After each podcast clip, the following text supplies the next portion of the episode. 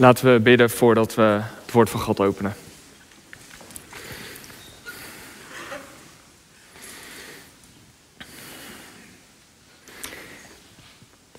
Heer, dank u wel voor het woord dat u ons gegeven heeft in de Bijbel.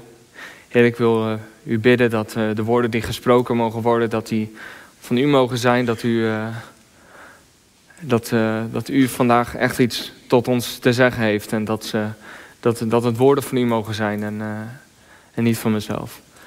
En dat, dat bid ik u ook in Jezus' naam. Amen. We lezen uit Hebreeën 12, vers 1 tot en met 3. Als het goed is, komt ook op het scherm. Dank u wel. Nu wij door zo'n menigte geloofsgetuigen omringd zijn, moeten wij elke last van ons afwerpen. Evenals de zonde waarin we steeds verstrikt raken. En vastberaden de wedstrijd of wedloop lopen die voor ons ligt. Laten we daarbij de blik gericht houden op Jezus, de grondlegger en voltooier van ons geloof.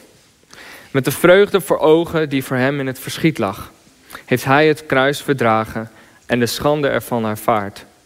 En hij heeft hij zijn plaats ingenomen aan de rechterzijde van de troon van God. Laat tot u doordringen hoe hij stand hield toen de zondaars zich zo tegen hem verzetten, opdat u niet de moed verliest en het opgeeft. Tot zover. Dominee Pim is vorige vorige maand begonnen met een prekenserie over de vroege kerk. En we vinden hier in het brief van Hebreeën vinden we een brief aan uh, de Joodse gemeenschap in een van die vroege kerken. Die waarschijnlijk ook rond is gegaan door verschillende gemeenten. In die serie gaat het eigenlijk de hele tijd over van hoe de Heilige Geest kwam met Pinksteren. Maar hoe van daaraf de kerk eigenlijk ontstond en gesticht werd in verschillende plekken in het Romeinse Rijk. Tot eigenlijk de christelijke kerk zoals die vandaag is. En zoals we ook hier zitten vandaag. En uh, tijdens het voorstellen kwam het al voorbij. 30 juli kom ik nog terug op Stefanus. Maar vandaag wil ik graag over iets anders met jullie nadenken. En ergens gaat het om iets wat heel erg in de basis ligt van wat het betekent om Christus te zijn. Christen te zijn. Namelijk het meer en meer lijken op Jezus en dat we Hem navolgen.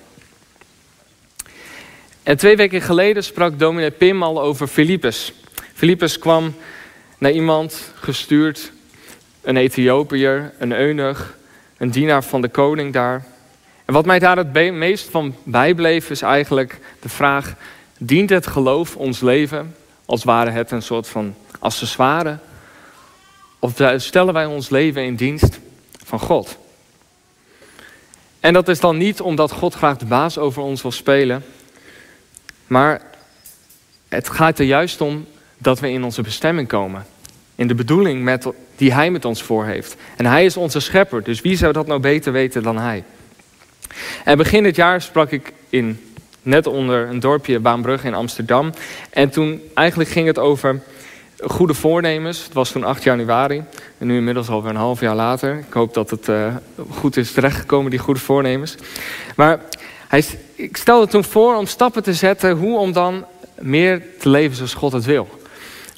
Om te leven zoals Jezus ons voorleeft. En we lazen toen de woorden van Psalm 119. De langste, het langste hoofdstuk in de Bijbel. En eigenlijk gaat het alleen maar over hoe blij deze dichter is met de richtlijnen en de regels die God ons geeft. En dat voelt misschien een beetje apart, want het is de tijd van het Oude Testament. Je moet vooral heel veel vanwege het Jodendom, maar toch is hij verschrikkelijk blij. En dat is omdat hij iets gezien heeft van dat Gods regels er niet zijn om ons te beklemmen, maar juist omdat ze goed voor ons zijn. En Jezus kwam er ook niet om hem af te schaffen, maar om hem te vervullen. En waarom is dat nou eigenlijk zo? En Jezus vatte eigenlijk het als volgt samen. We lezen in Matthäus 22, vers 37 tot en met 40 de bekende woorden. Heb de Heer uw God lief met geheel uw hart en met heel uw ziel en met heel uw verstand. En dat is het grootste en het eerste gebod. En het tweede is daaraan gelijk. Heb uw naaste lief als uzelf. Deze twee geboden zijn de grondslag van alles wat er in de profeten staat. Wat hier eigenlijk uit deze tekst blijft is, blijkt is, Waar gaat het nou eigenlijk om in al die regels en die wetten? Die 613 regels in het Oude Testament, zoals ze opgezond zijn door de Joodse gemeenschap. Dat gaat over God liefhebben en de ander als jezelf. En dat zien we ook terugkomen in de tien geboden. De helft gaat over het liefhebben van God. En de andere helft gaat over het liefhebben van elkaar. En als Jezus dan deze twee regels perfect voor ons uitleefde, ja, dan vraagt dat eigenlijk het onmogelijke van ons als we Hem zouden mogen navolgen. Want dan beseffen we ons eigenlijk, als ware Hij een spiegel voor ons, dat we ernstig tekortschieten. Althans, dat geldt zeker voor mij. Maar Jezus kwam niet in de eerste plaats om ons betere mensen te maken. Want ja, er zijn heel veel zelfhelpboeken die ons leren om relatief betere mensen te worden. Om misschien bepaalde dingen in het leven te slagen. Maar daar gaat het niet om. Waarom Jezus kwam, waarom hij leefde hier op aarde, waarom hij stierf en opstond uit de dood. Ja, dat komt, gaat uiteindelijk over omdat we dan terug kunnen komen bij God. En dat we die relatie mogen herstellen. Dat we helemaal nieuw mogen worden. Ja, en dan kunnen we pas iets van een begin maken om steeds meer leren te worden en lijken op Jezus. Om steeds meer te worden zoals Hij ons bedoelde. Want dan is het niet meer aan de orde van wat wij hebben gedaan, maar dan is het aan de orde wat Jezus heeft gedaan. En dat wij dan op Hem, dat God ons ziet als Hij is. Dat de rechtvaardigheid van Jezus, dat Jezus zo perfect leefde, zo ziet God ons dan. En we hoeven ons dan ook niet meer druk te maken dat we het moeten verdienen. Maar juist door de kracht van dat we nieuwe mensen zijn te mogen leven zoals God ons bedoeld heeft. En eigenlijk gaat dit allemaal vooraf aan de tekst die we net gelezen hebben in Hebreeën 12. Want eigenlijk gaat het op het moment dat we voor God kiezen, als we niet meer voor onszelf kiezen, als we kiezen om Jezus te volgen, ja, dan krijgen we eigenlijk pas het startbewijs om te beginnen aan die race, aan die hardloopwedstrijd. Dat is onze kwalificatie, om het zo te zeggen. En dat is dan geen sprint die we zo even binnen een paar maanden, of dat is überhaupt al een lange loop, maar zo gezegd in ons leven in een paar maanden volbrengen. Maar dat is echt een levenslange marathon. Dat we steeds dichter bij Gods bedoeling met ons leven komen. In de voetsporen van Jezus. Maar wat ook duidelijk wordt in dat eerste vers, is dat het, dat het dat we een last hebben die ons kan bedrukken. En dat we een zonde hebben, dat we zonde hebben waarin we steeds verstrikt raken. En dan zegt de schrijver ons, dat moeten we van ons afwerpen. Juist omdat we nieuwe mensen worden door Jezus, krijgen, krijgen we daar kracht voor door de Heilige Geest. En dat is weer eens niet omdat we dan Gods liefde zouden willen moeten verdienen. Maar dat is juist omdat God ons eerst lief had. Maar dat gaat niet onder slag of stoot. Want zoals de tekst eigenlijk ook al een beetje suggereert, ja, waarschijnlijk gaan we nog best wel vaak struikelen. Maar dat hoeft ons niet te ontmoedigen. Ik lees graag even een stukje voor uit uh, Onversneden Christendom van C.S. Lewis. Wat het heel erg pakkend eigenlijk weet te zeggen. Er staat... Enerzijds hoef je je door Gods eis van volmaaktheid beslist niet laten te ontmoedigen bij huidige pogingen om goed te zijn en zelfs niet bij je huidige mislukkingen. Telkens wanneer je struikelt, zal Hij je weer overeind helpen. En hij weet heel goed dat je met je eigen inspanningen nooit ook maar in de buurt zult komen van volmaaktheid. Maar anderzijds moet je je van meet af aan realiseren dat het doel waarheen jij begint te leiden de absolute vermaaktheid wel is. En geen macht in het heelal, behalve jijzelf, kan voorkomen dat, jij bij het doel, dat hij je bij het doel brengt.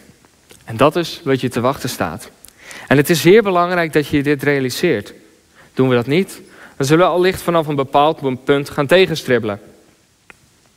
Zoals Lewis zegt, gaat het ons eigenlijk best wel lastig af. En dat, lazen we ook al, dat hadden we ook al door bij het begin van de tekst. Het is makkelijk om terug te vallen in de oude ik. Teruggaan naar de manieren hoe we met verlangens en angsten in ons leven zijn omgegaan. Bepaalde copingmechanismes. En dat snap ik helemaal. En Paulus snapt het ook. Hij zegt in Romeinen 7 vers 15, hij zegt... Ja, ik begrijp zelf niet wat ik doe. Want ik doe wat ik niet wil. Ja, en ik doe juist wat ik haat. En dat merk ik bij mezelf. Als ik heb voorgenomen het goede te doen, weer helemaal in de geest, maar ja, dan gaat het toch weer mis. Toch mijn best gedaan en toch struikel ik weer op die wet, in die wedloop. En we kunnen er misschien moedeloos van worden. Misschien de handdoek in de ring gooien en, of misschien genoegen nemen met, ja, ik zal er maar mee leren leven. Dit is nou eenmaal wat bij mij hoort. Ik kom hier niet van af. Maar ergens diep van binnen, daar knaagt het.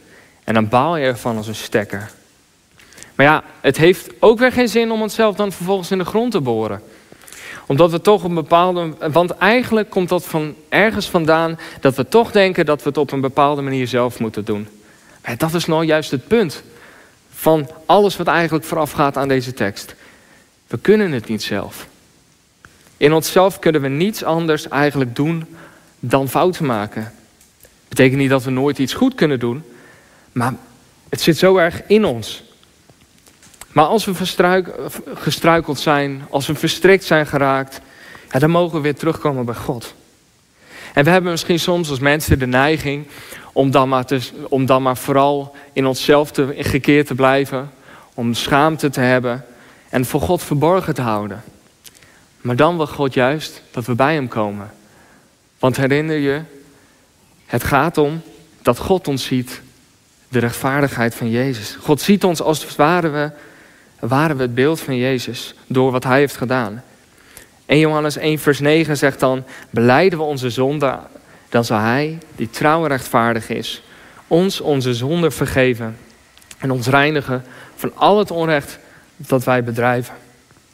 En als God ons vrij spreekt, ja, wie zijn dan wij dan nog om hetzelfde juk op te laten blijven leggen? Die last mogen we dan bij Jezus brengen. Jezus zegt in Matthäus 11, vers 28 tot en met 30: Kom alle bij mij, jullie die vermoeid zijn en onder lasten gebukt zijn, en ik zal jullie rust geven. Neem je juk op mij en leer van mij. Ik ben zachtmoedig en nederig van hart. Dan zullen je werkelijk rust vinden, want mijn juk is zacht en mijn last is licht. We mogen weer opstaan en weer van Jezus leren. En dat is precies wat de schrijver van de Hebreeënbrief in vers 2 en 3 eigenlijk ons meegeeft. Daar staat, laten we daarbij de blik gericht houden op Jezus, de grondlegger en voltooier van ons geloof. Met de vreugde voor ogen die voor hem in het verschiet lag. Die vreugde dat wij weer bij God zouden mogen komen.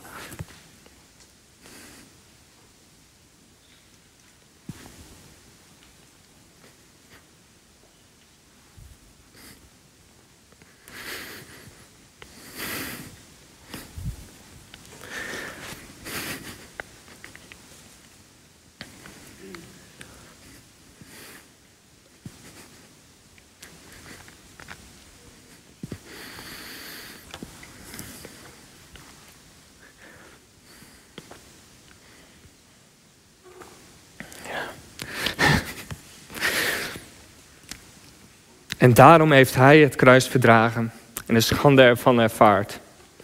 En heeft hij zijn plaats ingenomen aan de rechterzijde van de troon van God.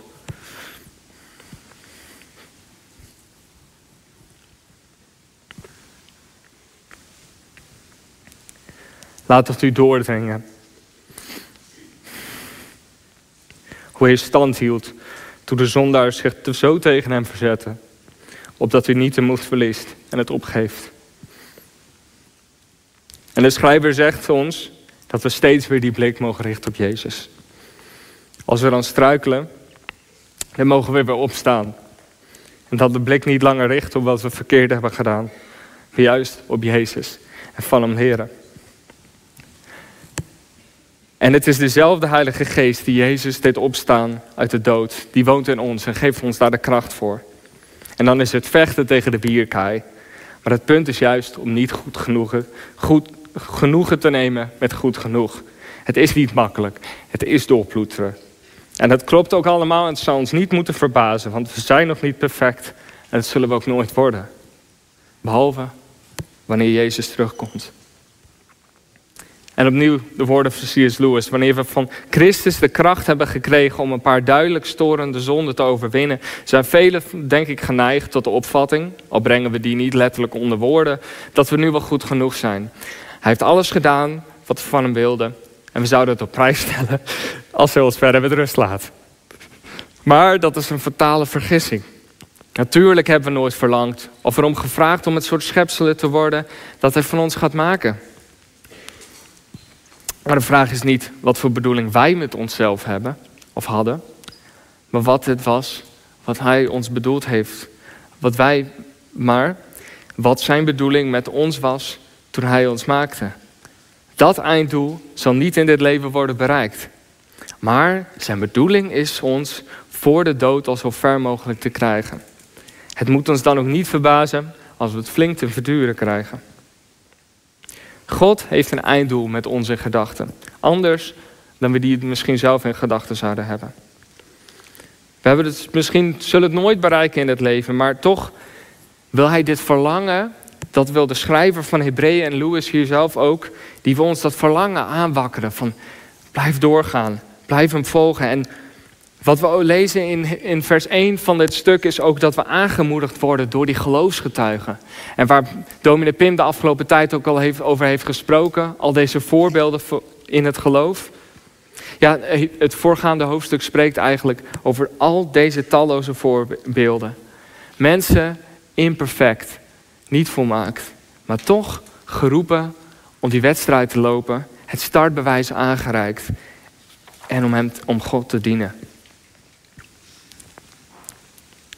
Maar zeker ook belangrijk zijn de geloofsgetuigen die naast u en mij zitten.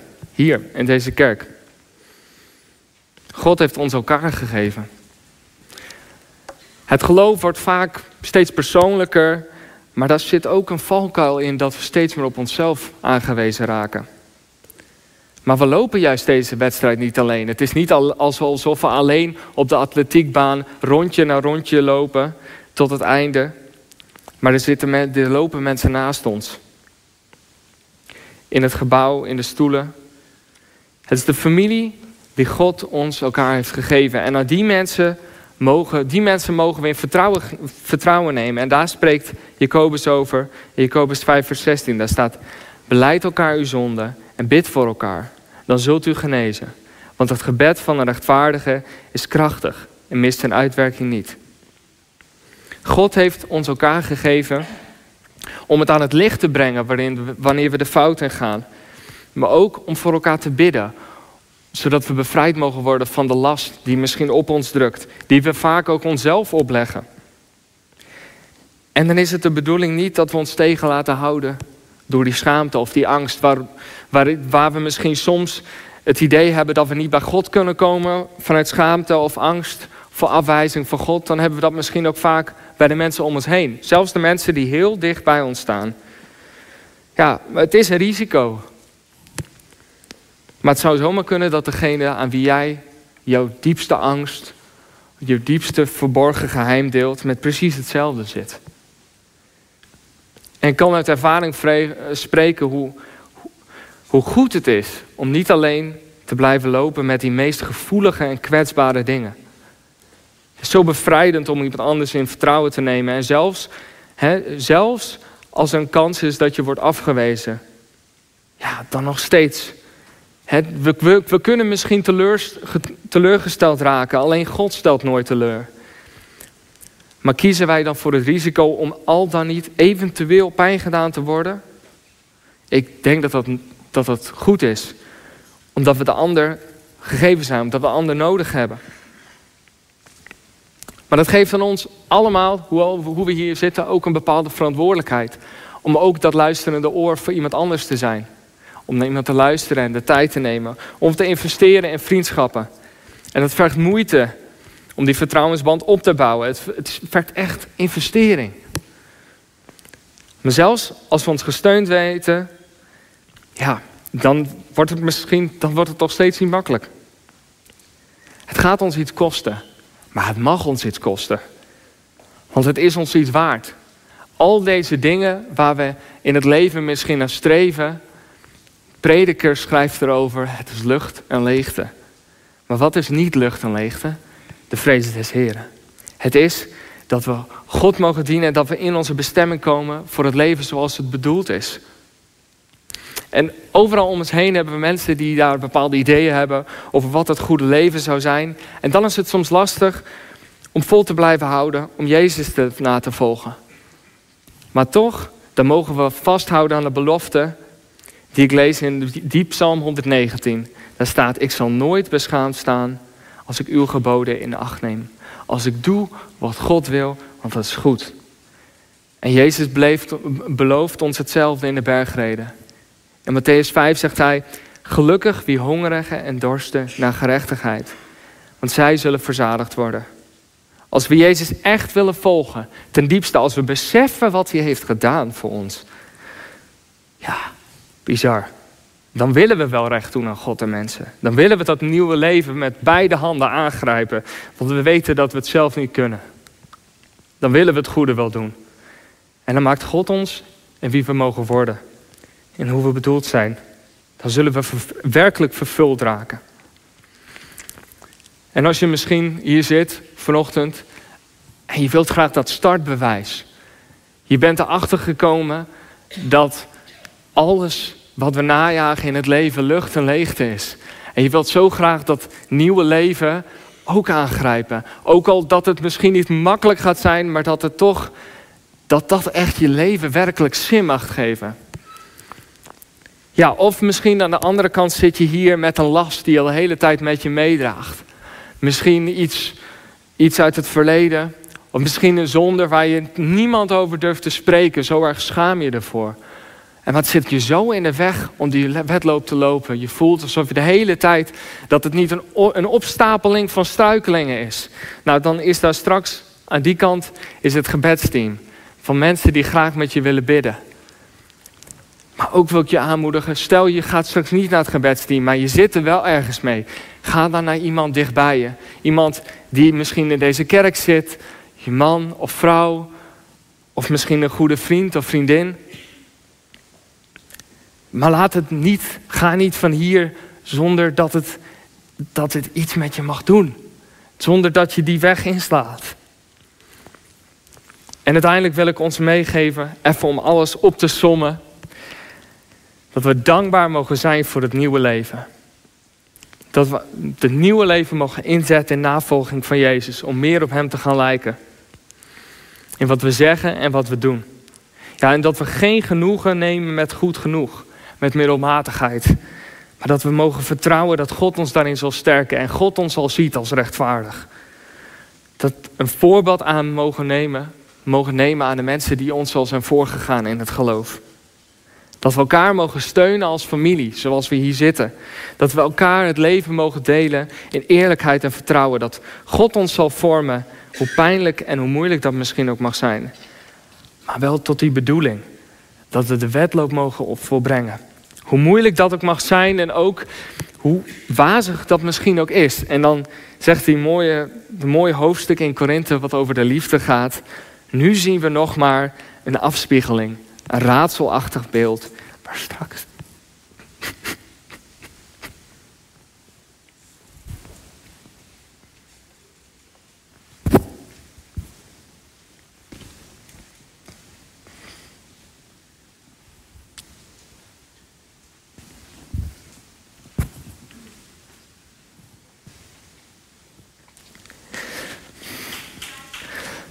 Maar straks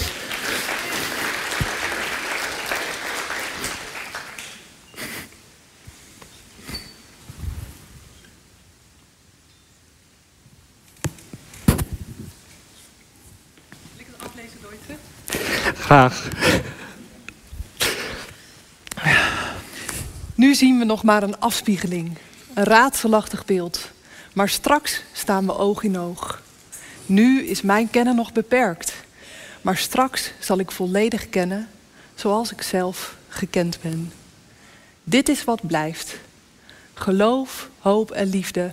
Deze drie, maar de grootste daarvan is de liefde. Amen.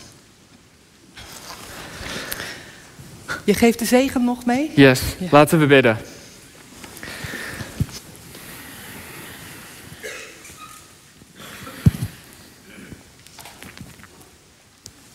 Heer, dank u wel voor wat u voor ons heeft gedaan. Heer, dat we bij u mogen komen. Dat we, ja Heer, dat we, hoe we hier ook zitten, misschien hier in de kerk of thuis. Heer, ik wil u bidden dat u, uh, dat u komt. En dat u met de Heilige Geest ons aanwakkert om u te volgen. Heer, dat we dat nieuwe leven mogen leiden met u. Heer, ik wil u bidden dat u ieder zult zegenen die hier vandaan gaat. En zo wil ik ook de mensen thuis zegenen.